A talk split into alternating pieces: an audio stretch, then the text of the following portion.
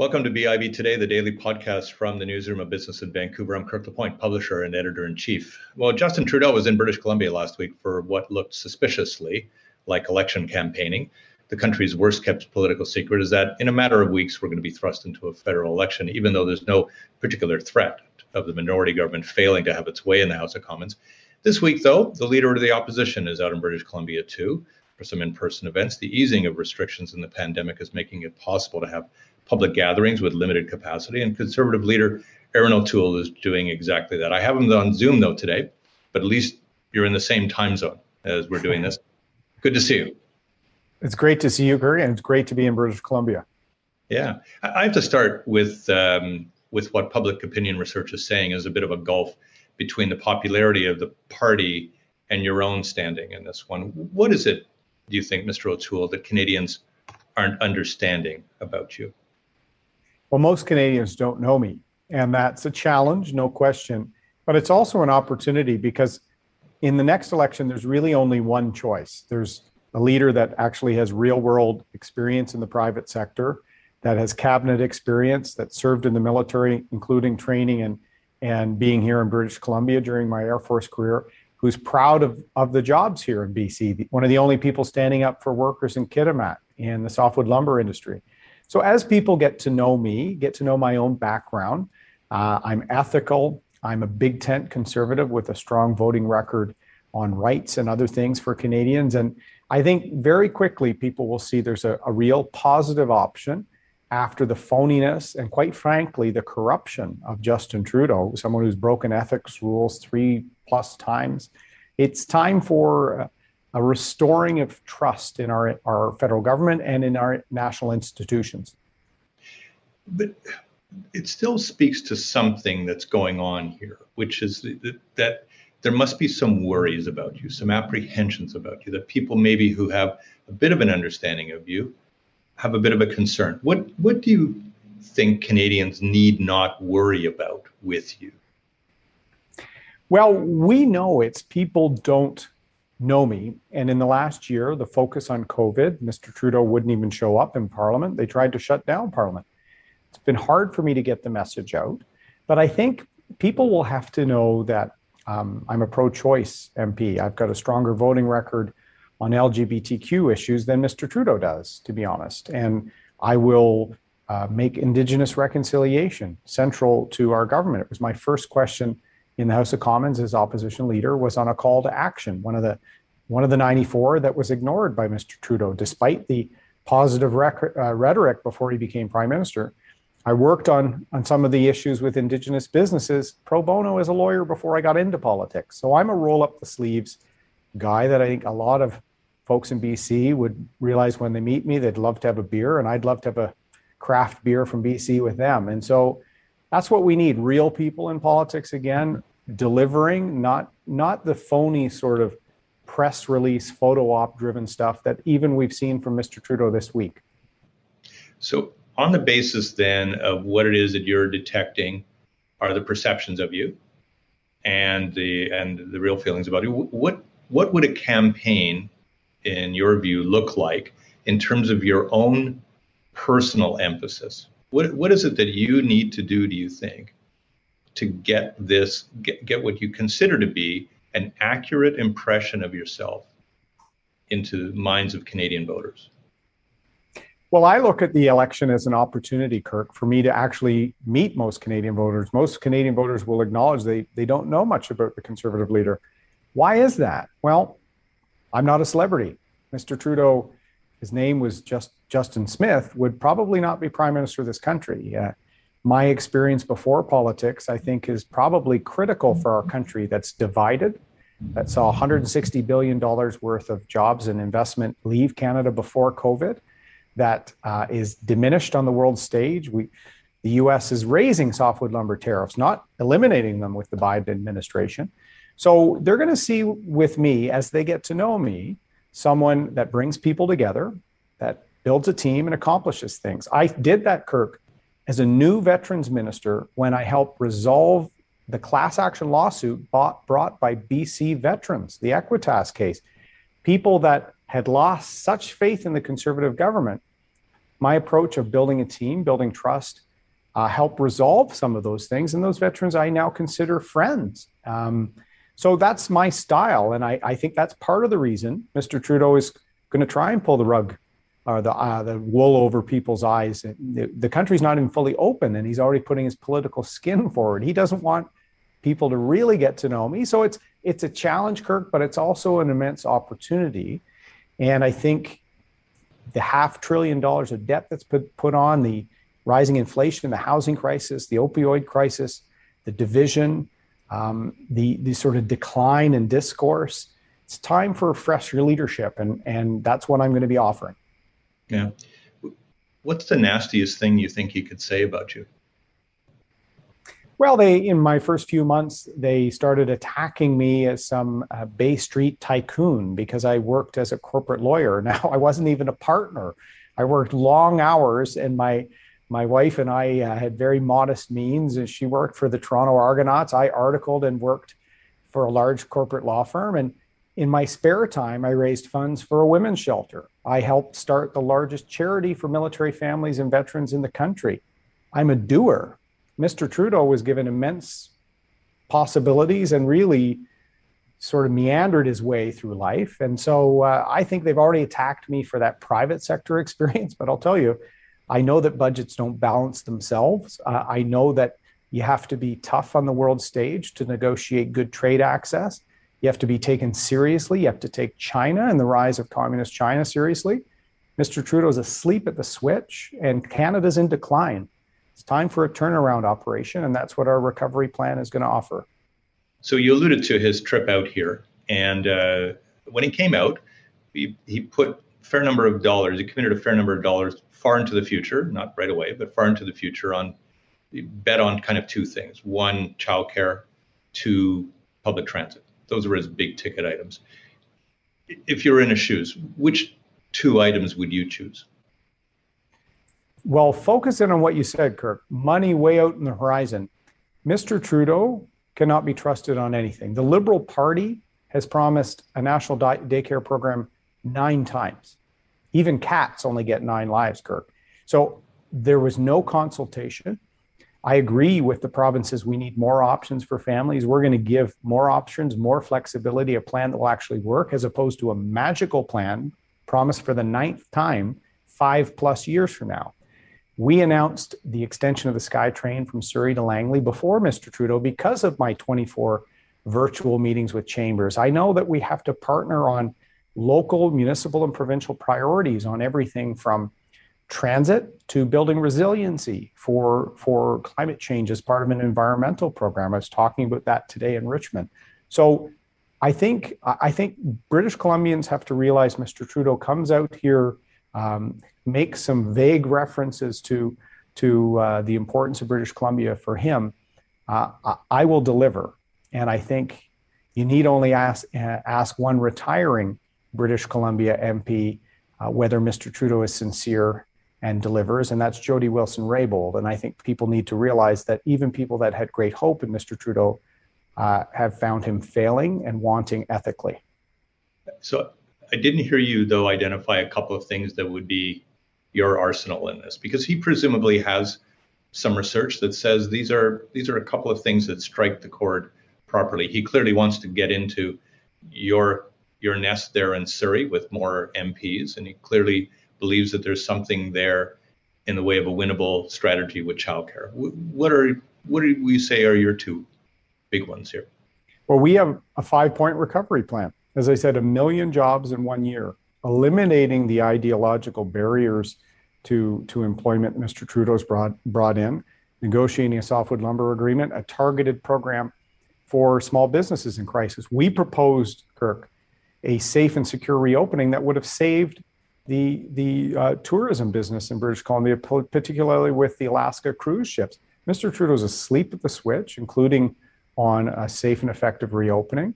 Um, we have a plan for accountability, a national mental health action plan, securing capacity, including supporting key industries, including those here in British Columbia, and a plan to get back to fiscal balance. That's what British Columbians want. They actually want certainty for the employment situation so that we can tackle the housing crisis. Another empty promise from Mr. Trudeau. And right now, they're seeing a choice of a liberal government that promises things but never delivers from drinking water on reserve right through to daycare, or a, a, a team led by myself and the Conservative Party that has an action plan for the economy and regaining the Asia Pacific foothold that, that the lower mainland and that British Columbia really represents.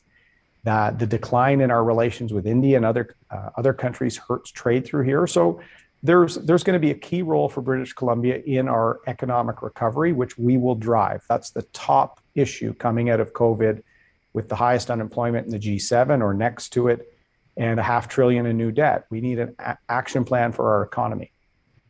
So I, I think your party has 17 of the 42 seats out here in British Columbia, if I'm not mistaken, and and uh, but there's nothing in either the largest city, ours here in Vancouver, or Victoria. I mean, let's let's kind of leave Victoria aside because it it has a historic uh, past that we hear with it that I think has not been all that friendly to the Conservatives. But let's but Vancouver has had. Vancouver used to be a real fight for this party. So what is it that you think has happened here that the party has lost its way in this city? Well, we're having great candidates step up, and we are going to be winning more seats in the lower mainland and on the island. And part of it is reestablishing trust on a few issues that I've said as leader I wanted to do. That's why in March, I launched our climate change plan. Some people didn't think we were taking it seriously enough in the past. So I our team worked with actually an agency based out of out of Vancouver to come up with the most comprehensive pre-election plan in Canadian history. It's better than the Liberal plan, so much so that Mr. Wilkinson and, and Mr. Trudeau have tripped through changing their own targets twice, seven days after I launched my plan, with, with no explanation how they'll make it. So we know that climate change is an area where we didn't meet the trust sufficient for folks. It, mm-hmm. I, I was disappointed. I wanted us to do a little more. And now, as leader, I'm going to be able to make sure that that's part of it.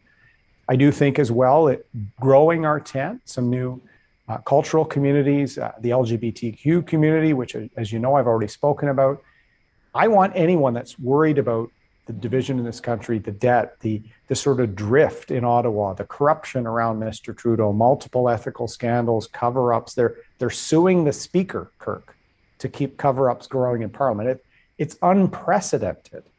People haven't been seeing it because of COVID, but in the election, I will focus in on the fact that we don't need more of the same for Mr. Trudeau and his enablers. Mr. Singh is his enabler. We need a plan to get people working, and I want more people seeing themselves welcome in our party, and that's that's something I'm going to work very hard to do. You you took a very different style initially as a leader, Mr. O'Toole, because you you were on record as saying that conservatives can't continue to wait for Canadians to come around to their positions on issues. So, so I want to know what would you say though is the one issue you've come around on to the position of Canadians? Well, I think one position that I have changed my view over the course of my public life is the role of unions in setting the mm-hmm. agenda for our economy, um, making sure they have a seat at the table from everything uh, to the trade tribunal and, and, and some of the some of the sectors in our country that have been let, left behind by globalization. Now, I always had respect for working people because I, I worked up in grew up in an auto community. I saw the importance of unions, but the conservatives, I, I came into a party with we had a track record of fighting with the, the leaders. Many of their members would vote for us, but we were always squabbling, and we had some bills that upset members of the labor movement. So I've probably come around most on that because I've built great relationships within the labor movement, particularly the power workers and the IESO, the electrical uh, workers. And so that's something that I'm reflecting in our party. I want us to partner with labor to build opportunities for their members. And I say to union leaders, part of building trust, uh, I've spoken to more union leaders than, than most Canadians in the last six to eight months. And part of it is I say, I want you to have my trust because I want your members to have opportunity. I realize global trade has been gamed by some bad actors to the to the detriment of Canada. And right now, I can't stress it enough. You know, before the before the COVID crisis, the illegal rail blockades, the so so-called shutdown Canada movement, The NDP was supporting that. They've totally abandoned working people. Mr. Singh and the federal NDP have no connection with with folks that work, have to work hard, roll up their sleeves for a living. And I'm going to fight for them. And I, I feel that we're really the only option for those people that that want a future for both themselves and their children. So you speak of this issue, and of course, um, I don't doubt for a second this is a very hard sell for the Conservative Party, and, and also a hard sell for unions um, that that you can somehow align somehow. Was there was there an episode? Was there a revelation, an epiphany that you had at one point where you thought, you know, we have to stop. You know, we have to stop. Uh, hard, you know, being hard on each other on this one. Uh, we need an alliance here.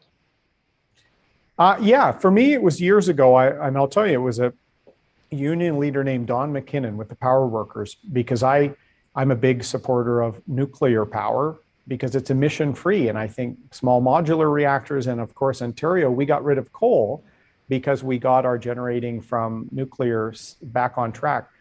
And I was always working with Don and the power workers on public education and the importance of, of, of a mixed supply chain for electricity and, and getting emissions down. I've been talking about it in the environment for many years. And Don and I were always on the same page, except for, for when it came to you know one or two bills that we were putting through that they viewed as a tax on the the uh, on the secret ballot for unions and and the affairs of internal affairs of union. I kind of said, yeah, why are we battling? because we're the only ones fighting, you know, for your party and and for the jobs your members have. And so I was changing my views many years ago, um, in part because I saw there was so much uh, in common, and in fact, a lot of the the union members in my riding vote for me and would always say, Why do you guys fight with our, our union leaders when we vote for you? And I think BC has had an interesting situation where you see some provincially people vote NDP, but federally have voted conservative or even alliance or reform in the past because of that connection with working people and the and the shared view that the liberals only only do things for the wealthy few and, and the well connected. And Mr. Trudeau has proven that from SNC Lavalin to the We Charity. It, so as you as you said, some of my meetings we hit it off right away. Others there's some skepticism and we build trust. And I'll tell you, almost every meeting has ended positively. Um, and so I think you're going to see a bit of a sea change in the next election because, as I said, Mr. Mr. Singh is more interested in in protest culture and and other things. He's completely abandoned working families. So I've, uh, you know, I've, I've been in this field for about four decades now, and I cannot recall any conservative opposition leader who hasn't promised to take funds away from the CBC. Right? Um, the largest cut took place, of course, under a Liberal government, under Paul Martin.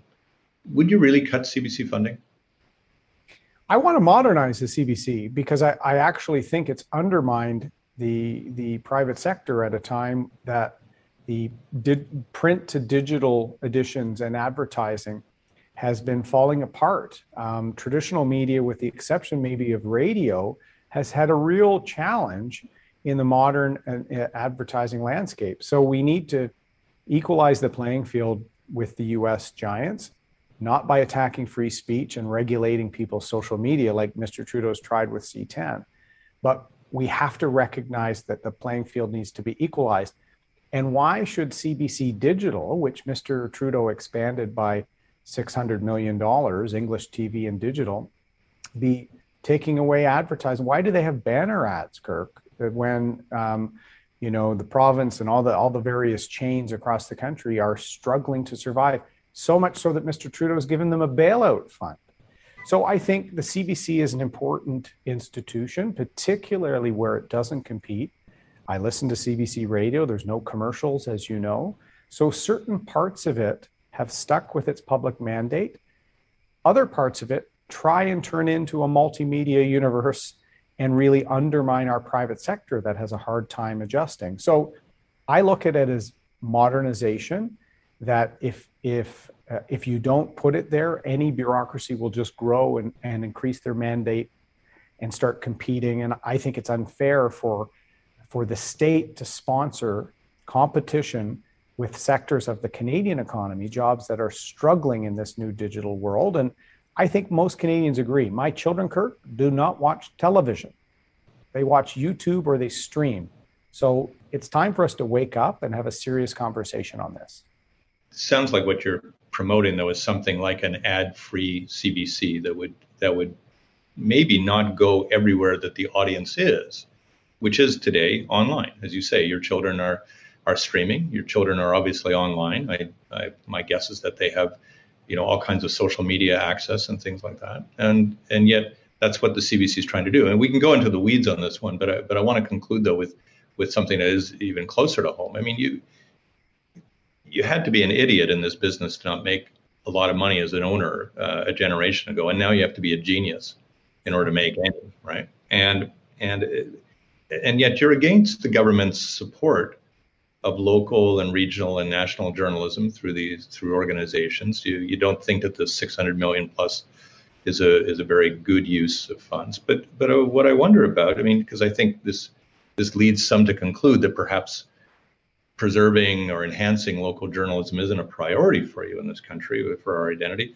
How, how do you think the finances can be fixed, if not with some poor, some form of, of public support? Oh, there's a lot of ways to do it without Mr. Trudeau picking a panel who will then choose winners and losers, Kirk.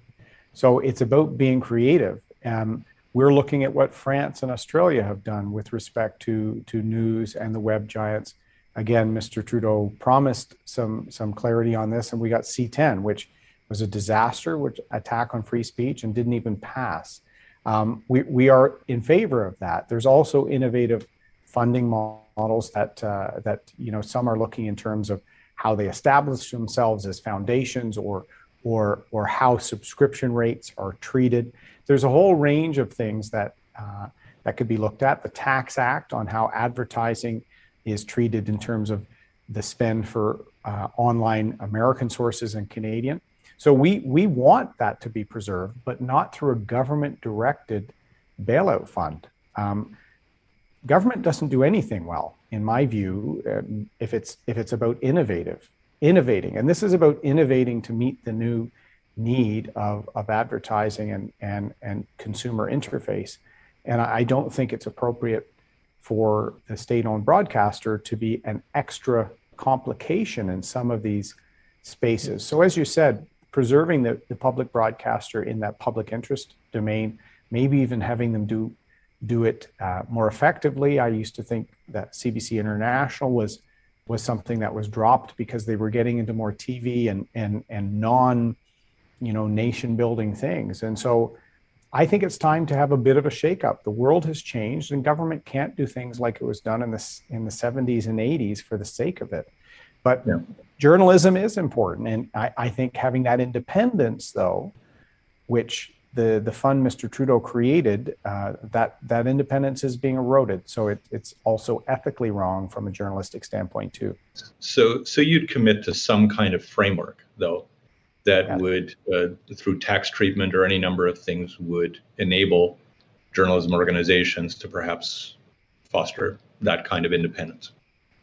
Yes, as I said, we've been actually looking out uh, and consulting widely with media to to hear their opinions, and and obviously they've been looking at what Australia is doing in terms of Facebook and the web giants. So we want to get thoughtful, smart policy that is building a secure future for Canada in the future, including media and, and important journalism. Um, but doing things just with a big one big ticket government solution, I think, is actually obviously the the wrong way. It obvious it often creates more more unintended problems than solutions. All right, so uh, my self preservation's out of the way here. Um, my last question to you is a question that I ask a lot of people in this area because I have a pretty good idea of what kind of a toll this takes on you physically, emotionally, uh, you know what what it does to your overall system. So how are you ex- exercising self care right now? That's a great question, Kirk. And in fact, I ran into someone on the plane, a, a judge who who just said, "Be well. You're going to be going into a busy time." My biggest thing for me is is running, and I I, I try and get it in both for the physical and the mental. It, when I run, I I, I will go through some of the challenges we're facing, and I'm an optimist. I'm always trying to think of solutions and take back meetings. I met with Indigenous leaders in Alberta. I thought about that on my run this morning before I left Calgary. Uh, I'll be doing the same here in the lower mainland, the beautiful run in Stanley Park and other places that are favorite haunts for me. So that's how I try and get the balance. And I do try and have some downtime with with my wife and children where I'll put my phone in in five different rooms for me so that it's nowhere near me and my my team will often put some Sunday dinners and things off off limits and that's also great for for the family's wellness too. So thank you for asking and I hope coming out of COVID everyone needs their own wellness piece. That's why we have mental health actually in our five pillar plan. It's something I've worked a lot on since my time in the military. Yeah, well, you, your military experience would have helped you in the pandemic, and of course, you had your own your own issues to deal with, of course, in the pandemic. But uh, my last question to you is, what do you think you've learned about yourself in the pandemic? That's a great question. I think I think one thing I, I often thought I had a broad base of of knowledge in a whole range of areas. And I found that um, I, I don't in some areas. You know, in, in particular, Indigenous reconciliation, which was my first question as opposition leader, but I've done dozens of meetings and I've realized I know Canadian history well, and I talk often about the need to balance off our history and learn from it, not just erase it and other things but I don't know enough about Indigenous uh, art and and and culture and, and history, and I'm trying to weave it into to what I do. So I, I spoke about the the Musqueam uh, First Nation today in my address at, at, at Richmond and the the wonderful art, the the uh, the, the spinning wheel, the spinning whirl. Uh, art from the Musqueam artist in, in Vancouver, how majestic it is, and how we can learn from it by bringing many fibers together into a strong thread. I think that I tried to use that in my speech today on reconciliation, but I'm committed to learn more about it because I realize for these meetings, I don't know uh, enough to the level I should to be prime minister. Yeah. Does does our history trouble you now more than it did before? Our my history is all our history has always troubled me. Um, it, it, it wasn't until law school that I learned about residential schools. But I'm really glad that that my children are learning in grade school. After the horrible Kamloops situation, I spoke to my 10 year old son about about uh, graves and and that terrible chapter. He was aware of of some of it. Um, the issue with our history is how do we recommit to our country to to ensure we learn from it and and heal and that's why i've been calling for the movement on the calls to action but it's also why I don't want to to cancel Canada Day or or you know tear down the country if we don't love who we are. And I think that's what we have to do is channel this this trauma and this uh, this disappointment of where we've fallen horrifically short in the past to build the better country we truly want to be. Um, and I, I, don't hear solutions from from many of the other leaders. It's easy to identify problems. Uh, it's much harder to come up with solutions, and but that's what leadership is, and that's what I'm going to try and offer. I have tried to offer that through my time as a member of parliament, but it's important for me now, standing to be prime minister. Uh, I've extended you beyond our time, but uh, th- then I'll ask you one last thing about this. Do you expect to have many Indigenous candidates in this election? we will we will have some, and this is uh, this is something I've been working on. In fact, my last event in Calgary last night, there were several First Nation leaders there who came, and some I'd met with uh, from the Siksika Nation and, and others during my visit. And I was putting them on the spot to run for us because I really do think uh, I want to have Indigenous voices in my caucus in my cabinet. Um, but it, I do know, particularly from British Columbia, what a big decision is it is uh, for the travel and if you have children or people in your family that you're responsible for um, so i've spoken to, to some and encouraged but it's a, it's a big decision we will have some and uh, we're in the process of finalizing nominations now and uh, reconciliation will be core to what we're going to put before canadians whenever the election comes Yeah. Well, look, eh, very good chat. Thanks a lot for your time today, Mr. O'Toole. Good to be back with you, Kirk. Thank you.